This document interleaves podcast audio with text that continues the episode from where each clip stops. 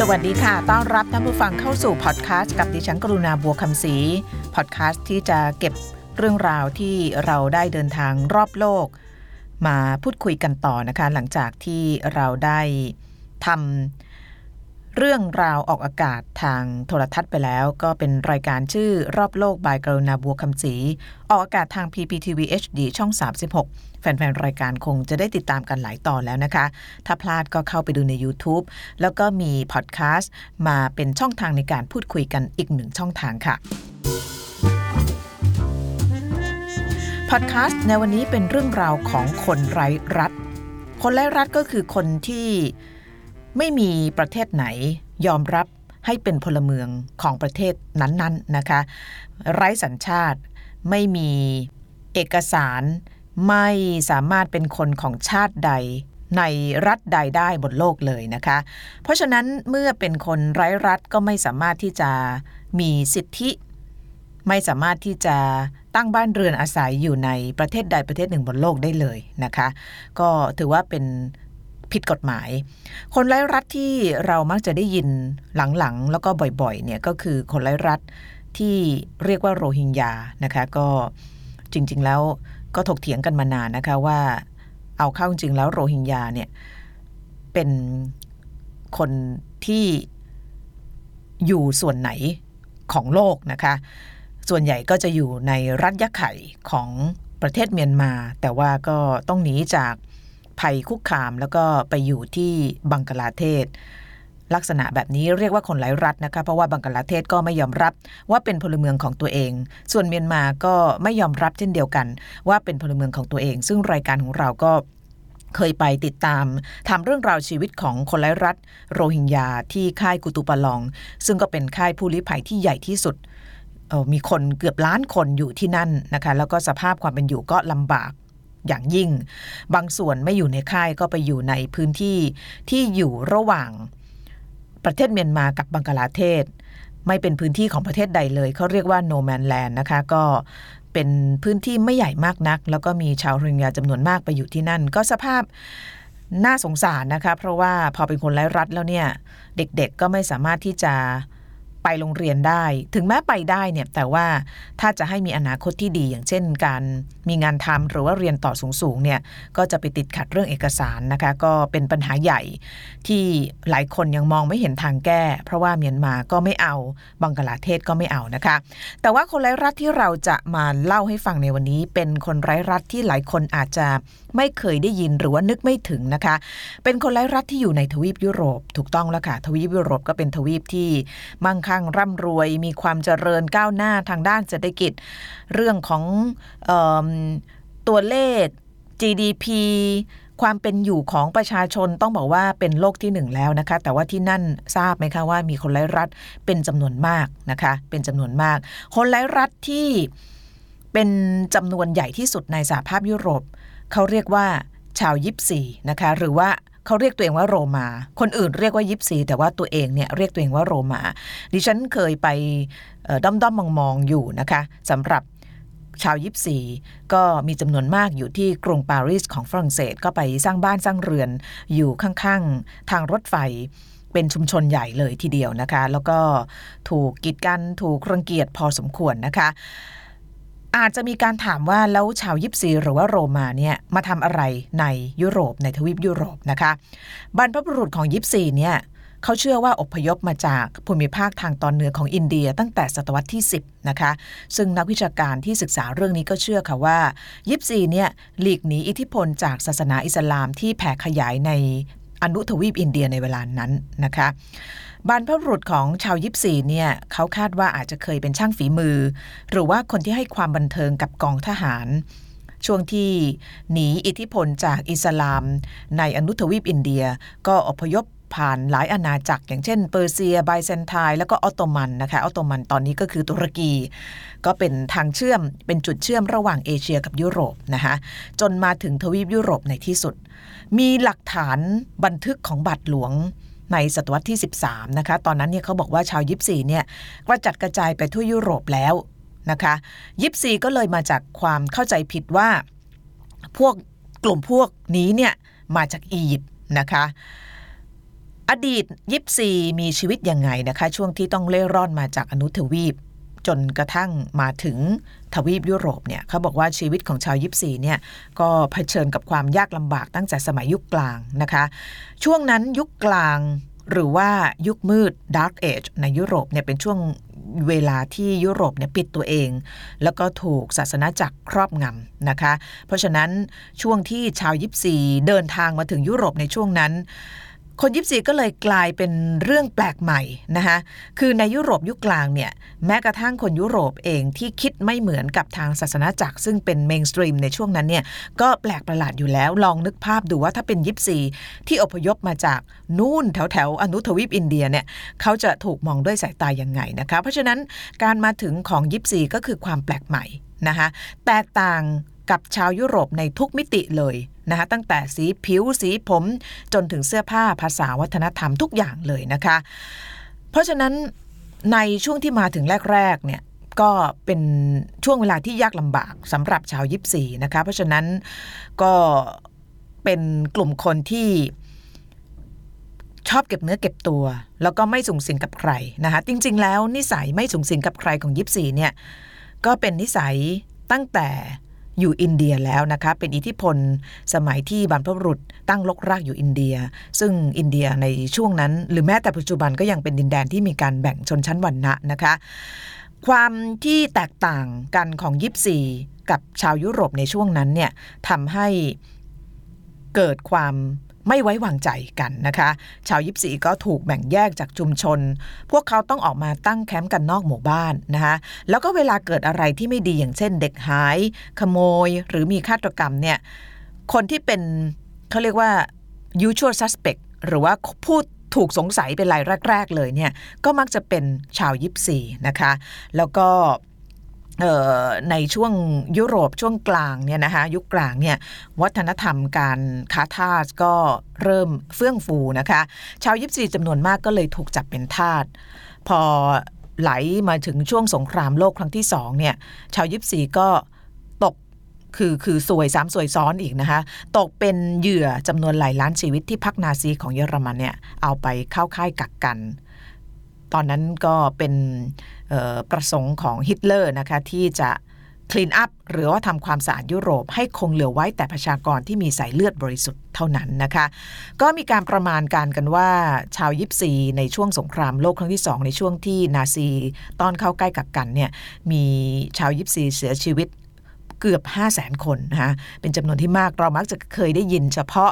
การเสียชีวิตของชาวยิวนะคะซึ่งก็มีประมาณ 6 ล้านคน แต่ว่ายิปซีนี่ก็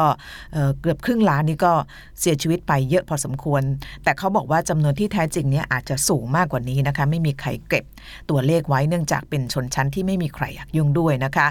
ทุกวันนี้ก็เลยทำให้ยิปซีเนี่ยยังคงกระจัดกระจายตั้งถิ่นฐานในยุโรป คือพวกที่รอดชีวิตมาจากสงครามโลกครั้งที่2นะคะใครที่ไปปารีสแล้วก็ไม่อยากจะไปเช็คอินบรรดาเขาเรียกจุดที่ถ่ายภาพกันบ่อยๆ อย่างเช่นหอไอเฟลนะคะ หรือว่าจุดสวยๆ จุดท่องเที่ยวเนี่ย ลองเดินไปแถวๆ สถานีรถไฟ หรือว่าทางรถไฟที่ฉันจำชื่อไม่ได้ เดี๋ยววันหลังจะเขียนบอกนะว่าแถวไหน แต่ว่าก็ต้องระมัดระวังตัวนิดนึงนะคะ เพราะว่าช่วงนี้เนี่ย คนยิปซีก็จริง ๆ เป็นคนน่ารักนะคะ เคย ไปเดินคุยเดินอะไร แต่ว่าไม่ได้ถ่ายรายการตอนนั้นคือเคยอยากจะทำเรื่องนี้ ในช่วงนั้นแล้วก็ไม่มีโอกาสจนกระทั่งตอนนี้นะคะ ก็เอาเป็นว่าเล่าประวัติมายาวนาน ตอนนี้ถ้าเกิดเห็นคนลักษณะแบบนี้ในยุโรปเนี่ย อันนี้คือที่มาที่ไปนะคะนี่คือที่มาที่ไป แล้วก็บางคนเนี่ยเหมือนกับอยู่มานานๆ แล้วก็ได้รับ เขาเรียกเป็นพลเมืองของชนชาตินั้นๆ อย่างเช่นในฝรั่งเศส หรือว่าในบัลแกเรียเนี่ยบางคนก็สามารถที่จะเปลี่ยนสถานะไต่ชนชั้นขึ้นมา เป็นคนมีการศึกษา หรือว่ายิปซีที่ร่ำรวยได้นะคะแต่ว่ายิปซีส่วนใหญ่เนี่ยยังคงยากจนแล้วก็ขาดโอกาส ส่วนใหญ่ก็อยู่ในแหล่งเสื่อมโทรมหรือไม่ก็แถวทางรถไฟอย่างที่บอกนะคะชาวยิปซีตอนนี้ก็เป็นที่รังเกียจนะคะแล้วก็ส่วนใหญ่ถ้าเกิดมีงานทำก็เป็นงานที่คนอื่นเขาไม่อยากทำอย่างเช่นทำความสะ อาด ห้องน้ำหรือว่าใช้แรงงานนะคะที่สำคัญที่ยิปซีกลุ่มนี้หรือว่ายิปซีส่วนใหญ่ไม่สามารถที่จะเปลี่ยนสถานะทางสังคมได้ก็คืออคติและก็การเลือกปฏิบัตินะคะทำให้เกิดความยากจน นอกเหนือจากนี้นะคะ นอกเหนือจากนี้ก็เป็นเรื่องของสงครามที่เกิดขึ้นในสหภาพ ไม่ใช่ในสภาพยุโรปในทวีปยุโรปเองนะคะเพราะว่าพระพูดในสภาพยุโรปบางประเทศนี่จะไม่เกี่ยวข้องด้วยนะคะออขอแตะนิดนึงในเรื่องของความขัดแย้งในยุโรปนะคะเป็นความแตกต่างทางเชื้อชาติศาสนา แล้วก็ปัญหาเศรษฐกิจทำให้ ย้อนกลับไปในอดีตนะคะ มีความขัดแย้งเกิดขึ้นในหมู่ชาวยุโรปด้วยกันนะคะ แถวแถวคาบสมุทรบาลข่านเนี่ยมีประเทศขนาดใหญ่ที่ชื่อว่ายูโกสลาเวีย ซึ่งก็เป็นประเทศที่เกิดจากการรวมเอาผู้คนหลากหลายเชื้อชาติต่างภาษา แล้วก็ต่างความเชื่อไว้ ภายใต้การปกครองระบอบสังคมนิยมนะคะ แต่ว่าความต่างทางเชื้อชาติ ศาสนา แล้วก็ปัญหาเศรษฐกิจเนี่ยทำให้หลายรัฐในยูโกสลาเวียขณะนั้นเนี่ยทยอยแยกตัวเป็นเอกราช บางรัฐทำได้อย่างสันตินะคะ แต่ว่าหลายรัฐเนี่ยอิสรภาพก็แลกมากับชีวิตของประชาชนจำนวนมากมายนะคะ ความขัดแย้งที่เกิดขึ้นในยูโกสลาเวียในช่วงนั้นเนี่ยทำให้เกิดคลื่นผู้อพยพ แล้วก็คนพลัดถิ่น บริเวณคาบสมุทรเบาข่านจำนวนมหาศาลนะคะหนีตายจากสงครามไม่มีอะไรติดตัวมา และแน่นอนหนึ่งในชาติพันธุ์ที่ตกเป็นเหยื่อจากสงคราม ก็คือบรรดาชาวยิปซีนั่นเองนะคะ หลังสงครามสิ้นสุดเนี่ย ชาวยิปซีที่กระจัดกระจายกันไปหลายที่เนี่ยก็พบว่าพื้นที่หรือว่าแผ่นดินที่พวกเขาอพยพพลัดถิ่นมาเนี่ยกลายเป็นประเทศเกิดใหม่ อย่างเช่นโซโลเวเนียนะโซโลเวเนียสวยมากนะคะก็เป็นส่วนหนึ่งของอดีตฮะอดีตยูโกสลาเวีย มีมาซิโดเนีย โครเอเชีย โครเอเชียนี่ก็สวยนะเซอร์เบีย มอนเตเนโกร โคโซโว แล้วก็บอสเนียนะคะ แต่ว่าหลังจากที่ ประเทศเหล่านี้ได้เอกราชได้เป็นอิสระแล้วเนี่ยก็ชาวยิปซีไม่ได้ร่วมเฉลิมฉลองความสำเร็จตรงนี้ด้วยนะคะ เพราะว่าเป็นชนกลุ่มน้อย ไม่มีเอกสารยืนยันนะคะ เพราะฉะนั้นชาวยิปซีซึ่งเคยเป็นพลเมืองยูโกสลาเวียเหล่านี้ กลายเป็นคนแปลกหน้าไร้บ้านนะคะ แล้วก็ต้องเผชิญกับข้อกฎหมายใหม่ ในประเทศเกิดใหม่เหล่านี้ อย่างเช่นในมาซิโดเนียเนี่ยชาวยิป ชาวยิปซีที่อพยพลี้ภัยจากสงครามเนี่ยต้องอยู่ในประเทศใหม่นาน 15 ปีจึงจะได้สัญชาติ เกิดอะไรขึ้นเงื่อนไขแบบนี้เนี่ยทำให้ชาวยิปซีที่ตั้งถิ่นฐานกันเองเนี่ยยากที่จะพิสูจน์ว่าเขาอยู่กันมานานเท่าไหร่แล้วนะคะ เพราะว่าข้อมูลไม่มีอยู่ในระบบนั่นเองนะคะ หรือว่าอย่างในโครเอเชียเนี่ยซึ่งก็เป็นพื้นที่ที่ยิปซีเคยอยู่เนี่ยพอเป็นประเทศที่เกิดใหม่ปั๊บเนี่ยพอเป็นเอกราชปั๊บเนี่ยก็มีกฎหมายตัวเองระบุว่าการจะได้สัญชาติต้องพิสูจน์ทักษะการเขียนภาษาลาติน ซึ่งก็เป็นรากของภาษาซิโรลิกที่ใช้กันในประเทศโครเอเชีย แต่ว่าชาวยิปซี ส่วนใหญ่ไม่มีโอกาสเรียนหนังสือก็เลยไม่สามารถทำได้ เพราะนั้นการที่จะพิสูจน์ว่าตัวเองเป็นพลเมืองก็เลยทำไม่ได้ นี่ก็เป็นเหตุผลที่ทำให้ชาวยิปซีถึงแม้ว่าบรรดาประเทศเกิดใหม่ เหล่านี้จะเปิดหนทางให้ได้มีการพิสูจน์สัญชาติ พิสูจน์ตัวเองเพื่อได้เป็นสถานะพลเมืองแล้ว แต่ว่าอุปสรรคมากมายก็ไม่สามารถทำได้นะคะ ก็สรุป เงื่อนไขเหล่านี้เป็นปัจจัยหนึ่งที่ทำให้ชาวยิปซีจำนวนมากขณะนี้ยังคงมีสถานะไร้สัญชาติ ไร้สัญชาติจะเกิดอะไรขึ้น ไม่สามารถเข้าเรียนได้ ไม่สามารถรับบริการสาธารณสุขได้ทำงานอย่างถูกต้องตามกฎหมายก็ไม่ได้นะคะ หรือแม้แต่การเดินทางที่จะไปไหนมาไหนอย่างมีเสรีภาพ ก็ไม่สามารถทำได้เพราะว่าไม่มีพาสปอร์ตนะคะ อันนี้ก็คือเรื่องราวของยิปซีที่พยายามจะอธิบายนะคะว่า ถ้าเกิดเราเห็นกลุ่มคนลักษณะแบบนี้เนี่ยจะได้รู้ว่าที่มาที่ไปเป็นยังไง กลับมาที่ฝรั่งเศส ซึ่งดิฉันเนี่ยเคยไปด้อมๆมองๆเนี่ยฮะชีวิตของคนที่นั่นเนี่ย ชีวิตยิปซีที่นั่นเนี่ยก็ช่วงหลังๆเนี่ยลำบากมากขึ้นนะคะเพราะว่าในช่วงสักปีสองปีที่ผ่านมาเนี่ยที่นั่นก็มีปัญหาเรื่องผู้ลี้ภัยมีเขาเรียกสถิติการทำร้ายร่างกายหรือว่าอาญากรรมที่สูงขึ้นนะคะ แล้วก็มีกรณีของการลักเด็กเด็กหายเนี่ยที่ผ่านมาเนี่ยนอกเหนือจากผู้อพยพหรือว่าผู้ลี้ภัยจากแถวแถวตะวันออกกลางแล้วเนี่ยชาวยิปซีเนี่ยก็ตกเป็น คนที่ถูกกล่าวหาด้วยนะคะ พอถูกเป็นออพอถูกกล่าวหาแล้วเนี่ยสังคมมันจะคล้ายๆกันนะคะบ้านเราก็เป็นคือเวลามีข่าวมีอะไรขึ้นมาเนี่ยก็จะมีโซเชียลมีเดียไปลง แล้วก็จะบอกว่าเออเนี่ยเด็กหายยิปซีขโมยไปนะคะเพราะนั้นยิปซีเนี่ยตกเป็นเป้าถูกทำร้ายร่างกายในช่วง2อสปีที่ผ่านมา ไอ้ริมทางรถไฟที่นั้นเคยไปเดินดูเนี่ยเมื่อสักปีที่แล้วเนี่ยมีคนเนี่ยคว้างของ แล้วก็คว้างคล้ายๆ เป็นระเบิดไฟเนี่ยเข้าไปเพื่อที่จะทำลายชุมชนของยิปซีนะคะ อันนี้คือสภาพสถานการณ์ที่เกิดขึ้นในประเทศฝรั่งเศสในขณะนี้นะคะ แต่ว่าจริง ๆ แล้วเนี่ยในฝรั่งเศสถึงแม้ว่าจะไม่ได้เป็นประเทศที่มีชาวยิปซีอยู่เป็นจำนวนมากที่สุด แต่ว่าก็มีมากพอสมควรประมาณการเมื่อปี 2016 เนี่ยมีอยู่ราว เกือบ1 0 0 0 0แสนออกขออภัยค่ะ17,000 คนนะคะ แล้วก็อย่างที่บอกมีชีวิตที่ย่ำแย่นะคะ แล้วก็อยู่ตามแคมป์ตามข้างรถไฟทางกระจัดกระจายไปนะคะ ก็มีความพยายามที่จะขจัดชาวยิปซีแต่ว่าก็ยังทำไม่ได้นะคะยังทำไม่ได้ เพราะว่าก็ยังเป็นเรื่องของมนุษยธรรมอยู่นะ จริงๆ เจ้าหน้าที่ฝรั่งเศสก็พยายามใช้เหตุผลในเรื่องของการที่อยู่อย่างระเกะระกะตามที่ ต่างๆ ซึ่งเป็นที่สาธารณะเนี่ยก็ใช้เหตุผลในการที่จะรื้อค่ายหรือว่ารื้อบ้านของพวกยิปซีนะคะแต่ว่าก็ยังทำอะไรมากไม่ได้ เพราะว่าชาวยิปซีก็ไปตั้งถิ่นฐานหรือว่าไปตั้งบ้านเนี่ยที่อื่นอีกนะคะก็ตามรื้อกันไปก็ สร้างใหม่ ตามรื้อกันไปก็สร้างใหม่นี่เป็นสถานการณ์หรือว่าเป็นสภาพที่เกิดขึ้นนะคะในอิตาลีก็มีนะคะ แล้วก็ที่น่าเป็นห่วงคือการขึ้นมาของนักการเมืองฝ่ายขวาเนี่ยก็เลยทำให้ชาวยิปซีที่นั่นเนี่ยก็รู้สึกไม่ค่อยสบายใจเช่นเดียวกันนะคะ เพราะว่ากระแสการต่อต้านคนไร้รัฐตรงนี้ก็มีเพิ่มมากขึ้นนะคะ นี่คือเรื่องราวของชาวยิปซีก็ เก็บมาเล่าให้กันฟังนะแล้วก็ใครอยากที่จะ